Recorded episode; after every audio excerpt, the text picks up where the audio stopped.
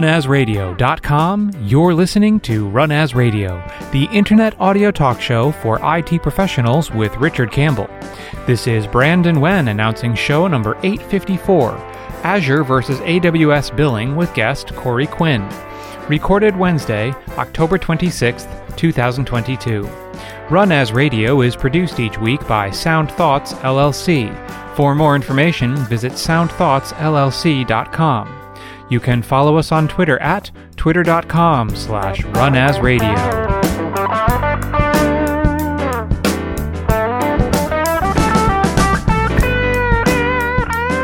Hi, this is Richard Campbell. And thanks for listening to Run As Radio. My guest today is Corey Quinn, the Chief Cloud Economist at the Duckbill Group, where he specializes in helping companies improve their AWS bills by making them smaller and less horrifying.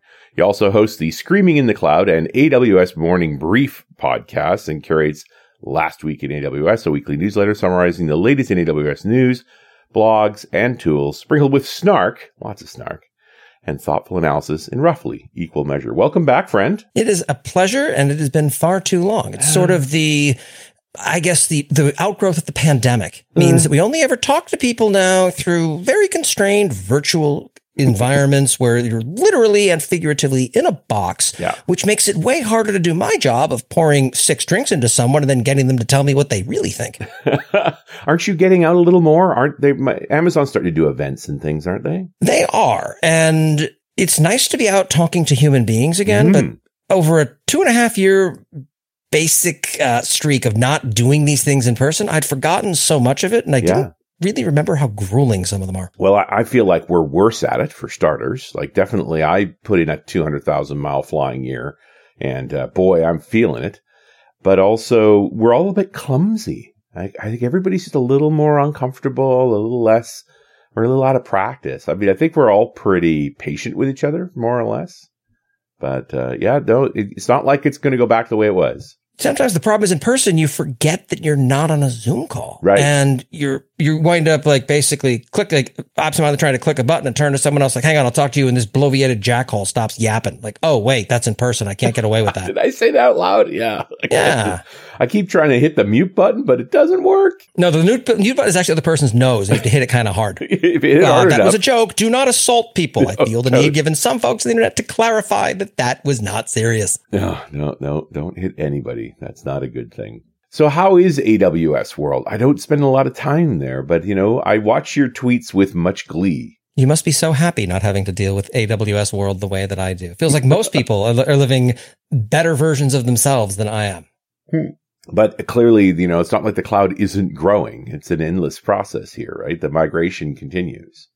I'd say that cloud is one of those areas where, at least based upon the current state of earnings, I should call out that before we get into this, as of now, Azure and Google have released their quarterly numbers. Mhm.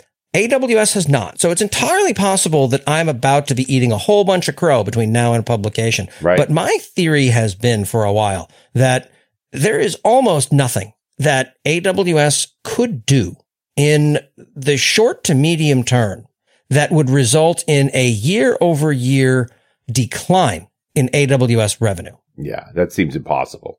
And it's just, it's just, So the question instead is all about growth rates. Well, are they growing as fast as Wall Street analysts expect? And maybe, maybe not. We, I have no idea or insight into that, but I do know for a fact that in AWS land and in GCP land as well, Mhm. when companies intentionally decide to invest in lowering their AWS bill, it's still a very tricky thing to do. A year later, most of our clients are spending more on AWS than they were when we worked with them. The, the difference is, is that they've cut out a lot of craft and that growth represents growth in their business. right. So they're, they're getting more as well. Exactly. And when you're doing SaaS and whatnot, it's okay. We're, we're paying more on the AWS bill. So a lot of automated tools have a frowny face when that happens. It's what are you talking about? That that's because their business is going like Yeah. gangbusters. It's there's a model of unit economics at play here. It's yes, it, you can reduce your AWS bill to zero by turning everything off Yeah. mostly, but your business is going to have some challenges. without a doubt. And it also, you're getting rid of that panic. You know, I've spent all of many years operating infrastructure for folks. And so as they were growing, it's like the servers are at their limits, friends. We have to get more gear and it's an eight week lead time. So you know, we try and project in the future that that was coming and then try and scramble for enough rack space. And like, I think this new way is better where I can just buy more and have a larger bill that month. I love the idea. Um, on some level, one of the big lies that COVID wound up exposing Hmm. is one that an awful lot of customers tell, primarily to themselves, Hmm. that, oh yeah, we're, we're auto scaling. Well, okay, your user traffic dropped off a cliff and your infrastructure spend didn't waver an inch. So, okay. Yeah. Turns out when you say auto scaling, you mean can scale up. Yeah.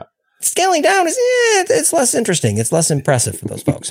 it's not, it's the right business decision to be clear. If you fail to scale up, you're turning customers away. You fail to scale down, it's only money, which Yeah. is a really weird thing to say, but also true. I mean, isn't this the this is the great reporting problem? Like, what's the cost per transaction?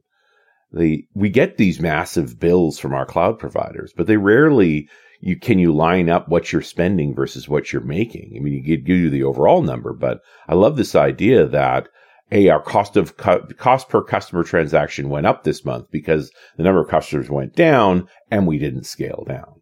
Exactly. And I have an awful lot of empathy for that. hmm One thing that I find kind of weird is that I was looking at one of the statements that came out of, I believe it was Satya Nadella said this, that they're predicting a slowdown in cloud spend. Now, I have been since corrected since a small Twitter uh, thread that I did on it, whereas what he was actually saying and was misquoted on was that there's a slowdown in cloud growth, which, okay, I can absolutely accept that for a variety of reasons, but a, a pullback in spend where quarter, one quarter to the next, Azure makes less money.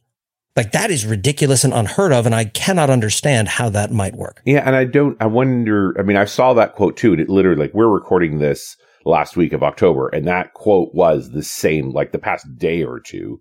Admittedly, we're publishing a couple of weeks later, uh, and he was just talking about a, a slowdown in growth, not actually making not make not growing, just not growing quite as quickly, which I think is kind of fair because the pandemic growth was uh, exuberant right? Like that was panic growth where people had to move workloads or they weren't going to be able to do any work at all. Now it's just starting to slow off. Although as soon as he said that, Microsoft's stock took a kick. Like CEOs can't say anything but sunshine and not get punished for it. On some level, you also have to wonder how much the day to day movement of the stock price actually impacts their reality. Right. Because right now we're seeing a market wide pullback. And Yeah, sure. okay, great. Valuations have been a little ridiculous. And it turns out that things do not grow infinitely up and to the right forever. There Yeah. are population limits, if nothing else. But it is interesting watching the coverage. I still think it's a little strange. In fact, more than a little strange. It is wildly strange to me that they do not break out Azure revenues as distinct from intelligent cloud. Obvious joke aside about the presence of intelligent cloud suggests that a moron cloud is somewhere else there. Yes, that is the implication, isn't it? But I- and I also find this fairly consistent across all of the tech giants is that they really kind of hide their numbers. It's hard to know, you know, where the real growth is, what it is. They combine things that are beneficial to them, not necessarily beneficial to the shareholder. Oh, and you can never tell by what they talk about on stage. Take Yeah. AWS. By every metric I've got, EC2 is still a majority of spend, but look how little airtime that gets compared to machine learning and big data Yeah. and all the other things that they really want people to pay attention to. It's focused on new customers. Yeah, they want to talk about what they want you to buy next, not what you're buying today. Exactly. Um, do you mind if I hijack your show for a second to, to It wouldn't be the first time, Corey, and it's part of the reason I like talking to you. Oh, good. I want to clarify uh, some things I've been saying mm, for the past few months, specifically around Azure. They had a terrible year, give or take, where there were a number of, frankly, disappointing cross tenant vulnerabilities where one customer could theoretically or actually access data belonging to a different customer. Now, this is bad, but security vulnerabilities happen. I get it. I'm not sitting here trying to beat up the people building these things. For me, what's really annoyed me is how tight-lipped Microsoft has been around talking about any of this, about what they're doing systematically to fix a lot of these things. And most recently, they wound up reporting a disclosure that was made about an open uh, Azure bucket equivalent. I forget the exact terminology because I don't play in those waters very much. Yeah, endpoint, I think the term they used. Uh, yeah, it was, it was, uh, I want to say it was SOCRadar that found it. And Microsoft put out a, a, post that could only be described as defensive, blaming them for how they wound up addressing it and what they should have done instead. And it's talk about attempting to shoot the messenger. It felt crappy and like they were punching down. So I've been basically making fun of Azure for a couple of weeks. Mm-hmm. And I worry on some level that that is going to be interpreted as me saying that uh, everyone who works there is terrible or they don't know what they're doing. The engineers who work there have forgotten more about this stuff than I'll know on my best day. Sure. It, that is absolutely not what I'm saying at all, but it's the blaming the customers and not getting a strong message out. It makes it very hard for me to intelligently and thoughtfully recommend Azure for some workloads. I was asked by a client yesterday what I thought about Azure and I wound up giving them a very direct feedback. And they said, well, we, we have some stuff on there. There's not much we can do. Right. And I, I, pointed out that I'm not here to make them feel bad about being Azure customers, but in their shoes, I would absolutely want to get better stories from Microsoft to help me understand that. Because we can talk about bills all we want, but if the security is not baked into it, it brings absolutely everyone down because customers generally are not sophisticated and nuanced around these things. It's not Azure security's crappy, so I'm going to AWS. It's, oh, cloud is crappy. We're going to build more data centers. So it's like the groundhog saw his data breach shadow and we get six more years of data center. And the sad part is that Microsoft really invented the modern reporting strategy in a lot of ways. Like they dove in headfirst into that 20 years ago. You used yeah. to be the reference for how you reported a vulnerability and treatment of a breach and so forth. And it seems in the past few years, they've just faded off. I, I don't know if all those guys retired or there's political pressure now, but the w- vulnerabilities happen. That's fine. But the response center reports have got to be better than this. They, they used to be better than this. You used to know exactly what you needed to know from that report, including how you know, how it was being mitigated, where current state was, like they were impressive, but they just haven't been recently. I also want to call out something that I'm not convinced is super well understood by people who are more heavily in the Microsoft slash Azure ecosystem. I tend to live in a somewhat cloud native world when yeah. I'm when I'm working with cloud. I don't tend to build things these days that are well. I'm going to put a whole bunch of virtual machines up there and treat it like my data center. Not that that's an invalid approach for a lot of workloads, but when you're starting from greenfield in 2022, that's generally not what you do. For one of those apps, I am an Azure customer, and I'll hasten to add a happy one. Mm-hmm. I think that it is a travesty that the service in question that I'm using is not talked about constantly, but it feels like a ghost town I, I, I wonder, did I fall into some parallel universe or am I accidentally breaking an NDA I didn't know exist by hmm. talking about a service that is available for sale in their console? Uh, and that is specifically their computer vision API under oh, yeah. the cognitive services umbrella. It is amazing and head and shoulders above the competition. Yeah. And, and I don't think it's hidden, but it's certainly not marketed by Microsoft. I think partly, partly because it just works and people are using it. What I'm using it for specifically is I occasionally write Twitter threads because I have personality problems. Mm-hmm. And when I do that, I started building a crappy version of something that became a better version of a Twitter client that's free for anyone to use. Last tweet in aws.com. You go there, it asks you to authenticate with Twitter, go for it. And then it gives you a Twitter authoring thread machine. Right. And that's great accessibility is super important. And that's something that I don't think a lot of companies have really come to terms with. Mm-hmm. And I use a lot of images when I'm doing a live tweet thread, but I'm not going to take the time to sit there and transcribe the slide that right. I'm currently in the process of live tweeting. It, it just doesn't happen. I've tried before and it fails. And it leaves me in the circumstance of either well, the hell with accessibility or completely derailing the thing I set out to do. Neither one of which is okay. Right. No one else offers this, but using the computer vision API, it can send every image at upload and almost instantaneously get back a description of what's in the image. Mm-hmm. And the way that I set it up on my end, if it has certain keywords or if I force it, it can also attempt to do OCR on that image and it just works. Wow. It is phenomenal. No one else in any of the other hyperscale cloud providers that I have seen offers anything remotely close to this.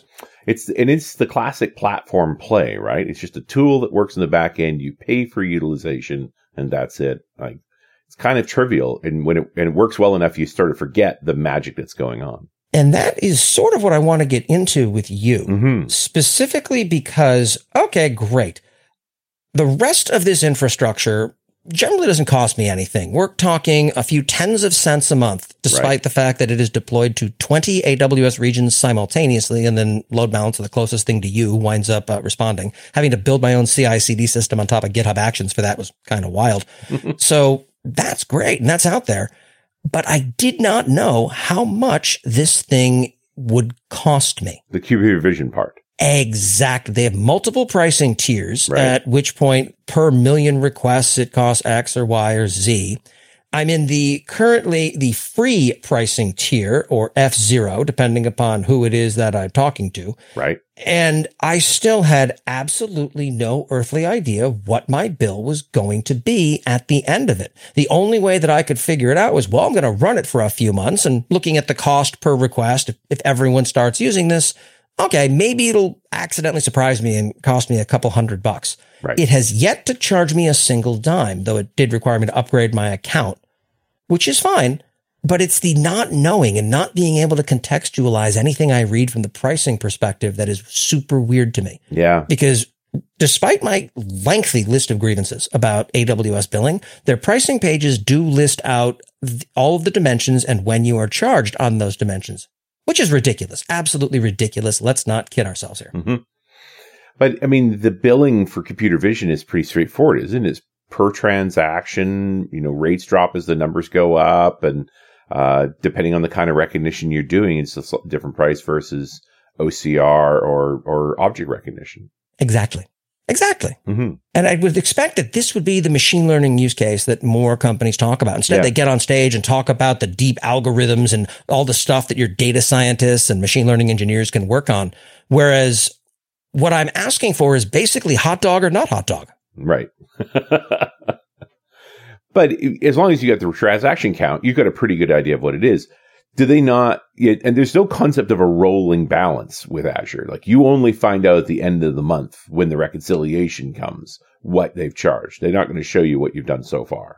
You, you could say differently about AWS, but the honest truth is it's kind of like that too. It, Right. Its billing system attempts to work on an eight hour eventual consistency model. In Right. practice, good luck if you can get it to within 72 hours. So it's come back in a few days and see what the mm. actual cost was. Maybe, But yeah. you can see it as you go. That's fair. And Corey, I'm going to interrupt for one moment for this very important message.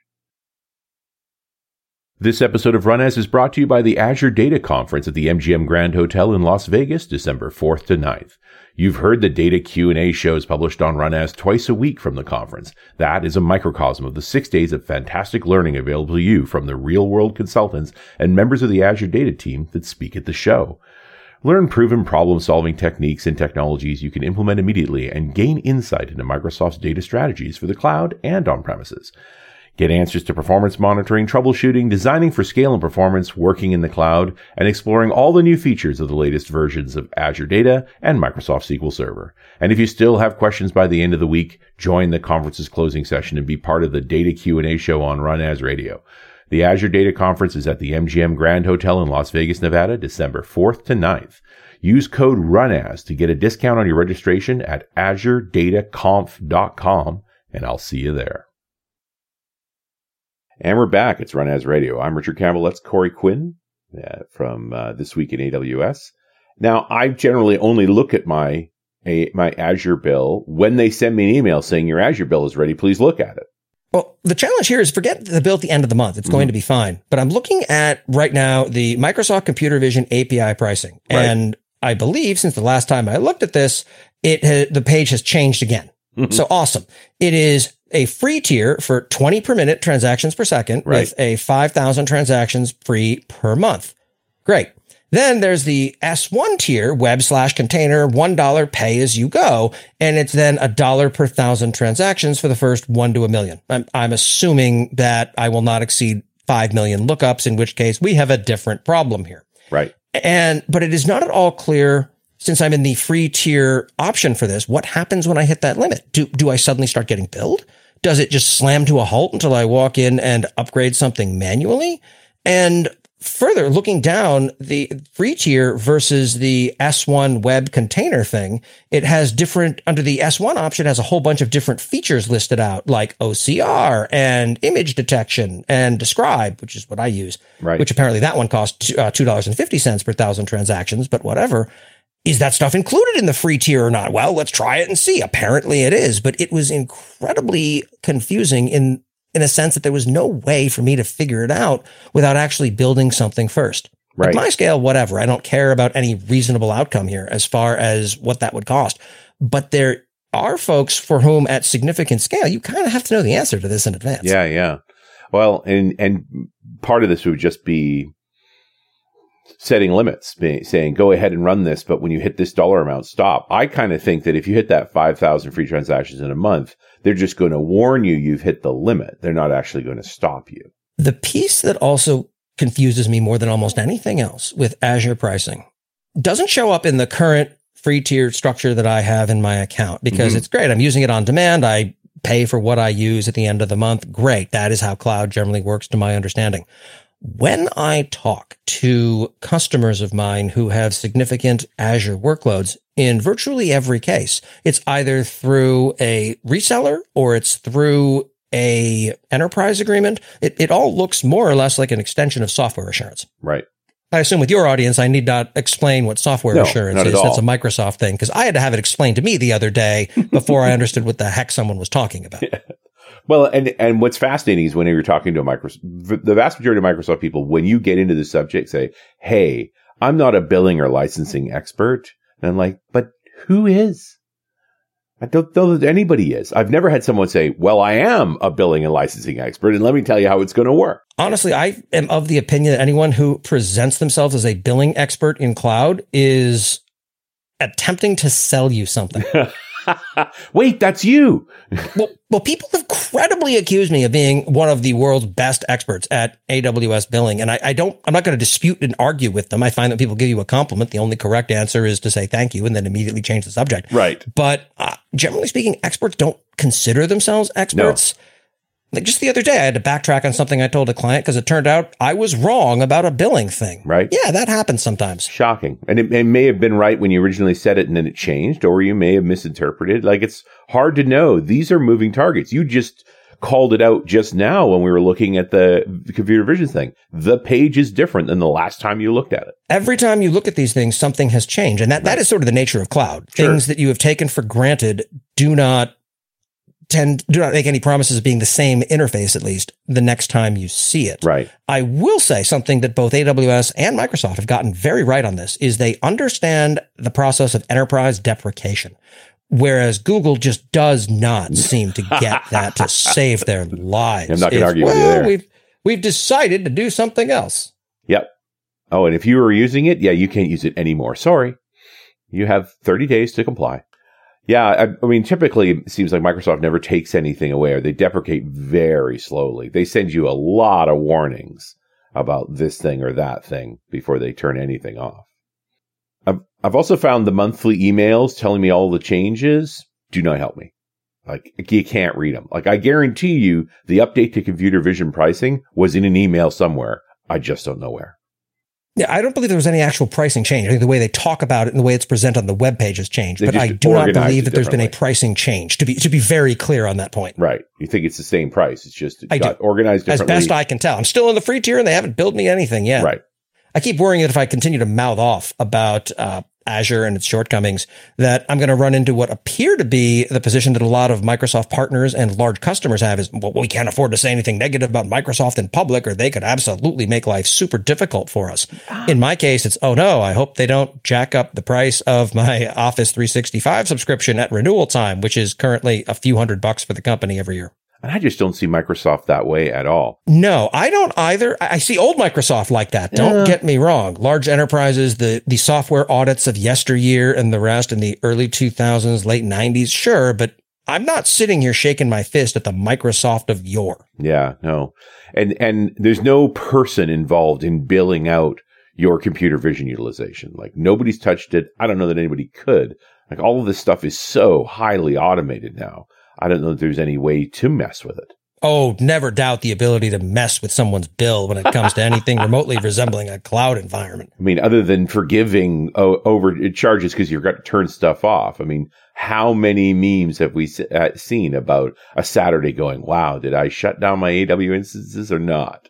what I'm trying to understand and figure out about the entire Microsoft Azure ecosystem has been that I do not see significant web properties living on Azure at a rate that I would expect for the number two cloud provider, given right. the market figures that Gartner puts out, among others. Those folks know what they're about when they're doing analyses on these things. So I'm wondering what those workloads are. When Azure takes an outage, I see websites still up. Have people's SharePoint servers fallen into disarray on the back office side of things? Is it something else or is it a matter of committed spend that's part of their software assurance stuff that comes with a bunch of Azure stuff that may or may not be being used? With the lack of visibility into Azure's revenues, it is very hard for me to know in any direction. I tend to be a cynic. Yeah, and I, I do think that Microsoft specifically has a massive presence in the back end of those big companies. And so that outage impacted sites that are only visible within the company. Mm-hmm. Like the sheer amount of internal apps that these big companies build and where they run. I think that's a huge chunk of Azure spend. And we just don't see it. So the outage certainly impacted the company, but it wasn't publicly visible. One of the things that I just don't fully understand across all of this as well is how much on the licensing side you need to pre-plan your usage because we do see this on the AWS side and the GCP side mm. where you get contractual discounts in return for agreeing to spend a certain amount of money over a certain time frame. Mm-hmm. That is really as close as it gets to committed spend over a fixed period of time. And in the event that companies don't hit that during, oh, I don't know, a global pandemic, generally speaking, right. they just add a token amount to it and extend that over another year or two to let them hit those numbers. Whereas it seems that through the software assurance story, you are prepaying for one or three years, depending upon how you go about that, uh, for a certain number of seats. And if I could accurately predict cloud spend over that time frame for anything other than a trivial site, I'm having a great day just because it depends. So much depends. I can't see the future. Yeah, and I, Yet. I, I mean, for the most part, they just simply advocate, hey, you only pay for what you use.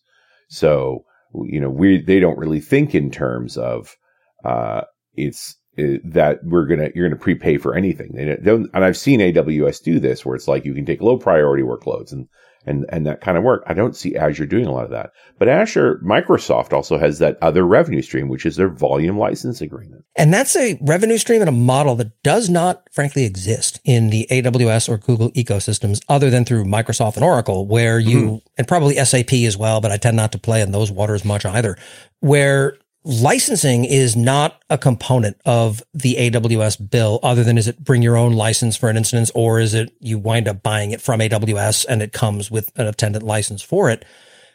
In Microsoft land, there is so much of that that is nuanced and challenging. And I have zero faith in my ability to look at an environment and say, oh yeah, you're totally in compliance with the terms of the license. That's what I mean when I right. say I would not look at an Azure bill for a client without a lawyer or two on my side with experience in these spaces. Just because the, the risks of getting it wrong are significant. In the AWS space, it's okay, I get something wrong.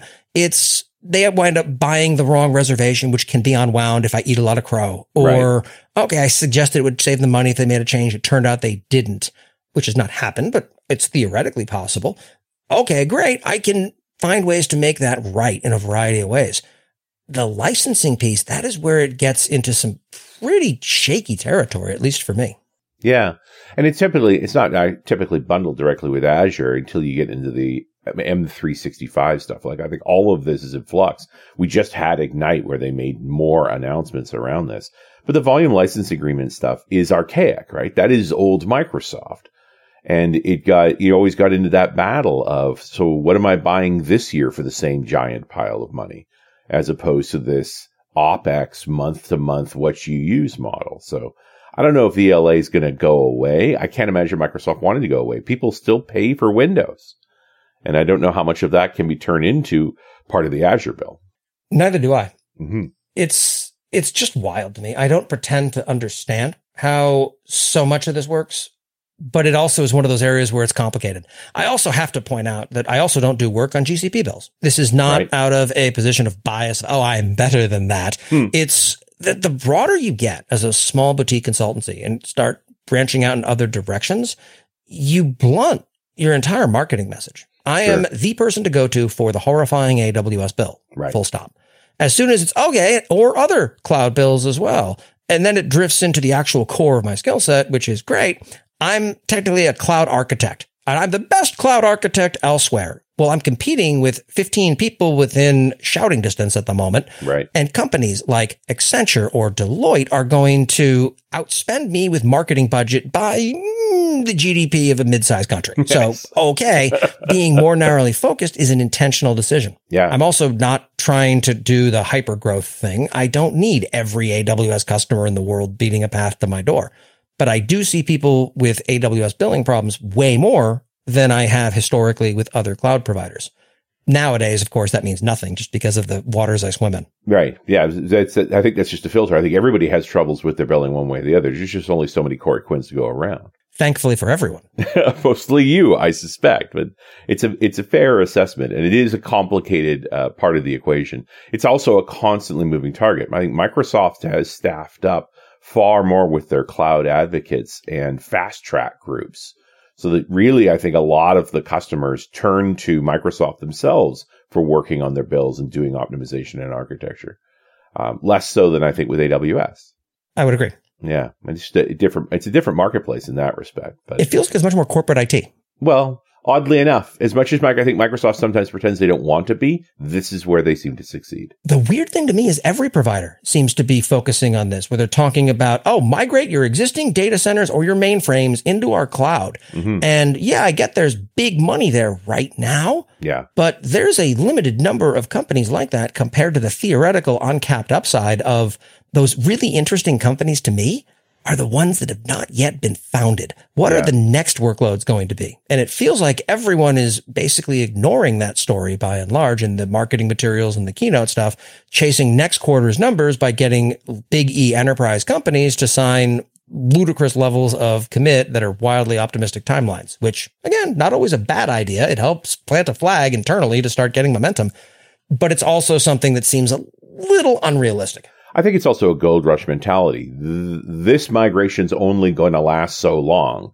before everything is already in the cloud or the new stuff's going to cloud by default. Or you're also going to see a point where, okay, great. Well, there's still X percent of workloads that have not migrated to cloud hmm and won't Yeah. for a variety of reasons. There are so many workloads out there that I think would be a terrific fit in cloud if it were not for the egregious egress fees charged by all of the hyperscale providers. I am not calling any one company out because they're all, all three of the big ones are terrible. It is wild to me and also true to say that one of the best deals in egress pricing is Oracle Cloud. It is less than 10% of AWS's egress fees. And I know I'm recommending an Oracle product. I'm Guys, as surprised who as are anyone you? else.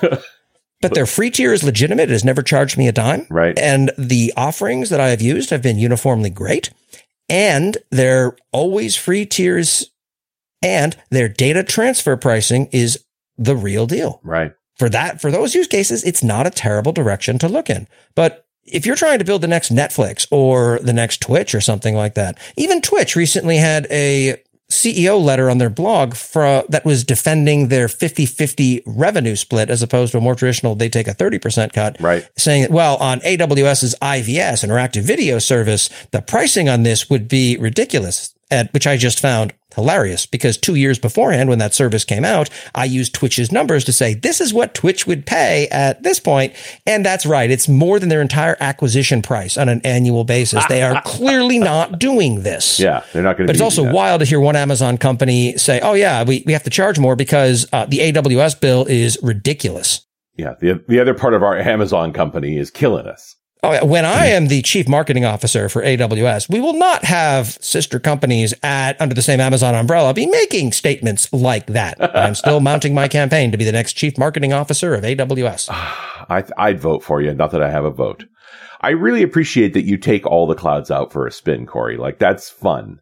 And uh, I'm sure con- con- concerning. Do you lose track of where you put your stuff? Not really. I have notes on that for one. Honestly, the biggest problem I have is not, oh, did I put that on Google or did I put that on AWS? It's which AWS account and which AWS region of that account Oh, was it man. in? That is absolutely nightmarish. and the fact that there is no good answer to track that other than I've got some notes is awful. Yeah. You know, we got the same, we call it over on the Microsoft world, we call it tenant-itis for M365. Like where, which tenant is that inside of? And by the way, which tenant am I currently logged into? This is incredibly hard to tell. Yeah, I don't think there's an answer. No. And it's, and it's interesting that they, we, we, I also really appreciate when you and I get together and go, Oh, wow. Same problem on all the other clouds too, huh? That's cool. So you got tenant problems over in the AWS land. We got tenant problems over on Azure land. Always fun to talk to you, friend. No one's happy. That's the thing about clouds is great. I'm just going to wind up trading some existing problems I have in response in return for a whole different set of problems. Right. But you, again, for some folks, the, the problem the cloud solves, and I'm not judging them on this one at all, is we really suck at hard drive replacement. right. Or just Right. hardware maintenance full stop, right? We, we still, I'm still seeing companies coming up on their five year lifespans of a set of hardware and the CF going, why are we buying more hardware? Why isn't this workload in the cloud? And we just have to go through the justification process or move the workload. And, and that's just, I think that's going to keep happening for the foreseeable future anyway. Yeah, I don't pretend to know what the future holds. No. It's just going to be weird. I'm going to keep riding it. Corey, it's always fun to talk to you. Thanks so much for spending some time with us today. Thank you for engaging my ongoing love affair with the sound of my own voice. It's always a pleasure to talk. to you. I'm here to serve, friend. And we'll talk to you next time on RunAs Radio.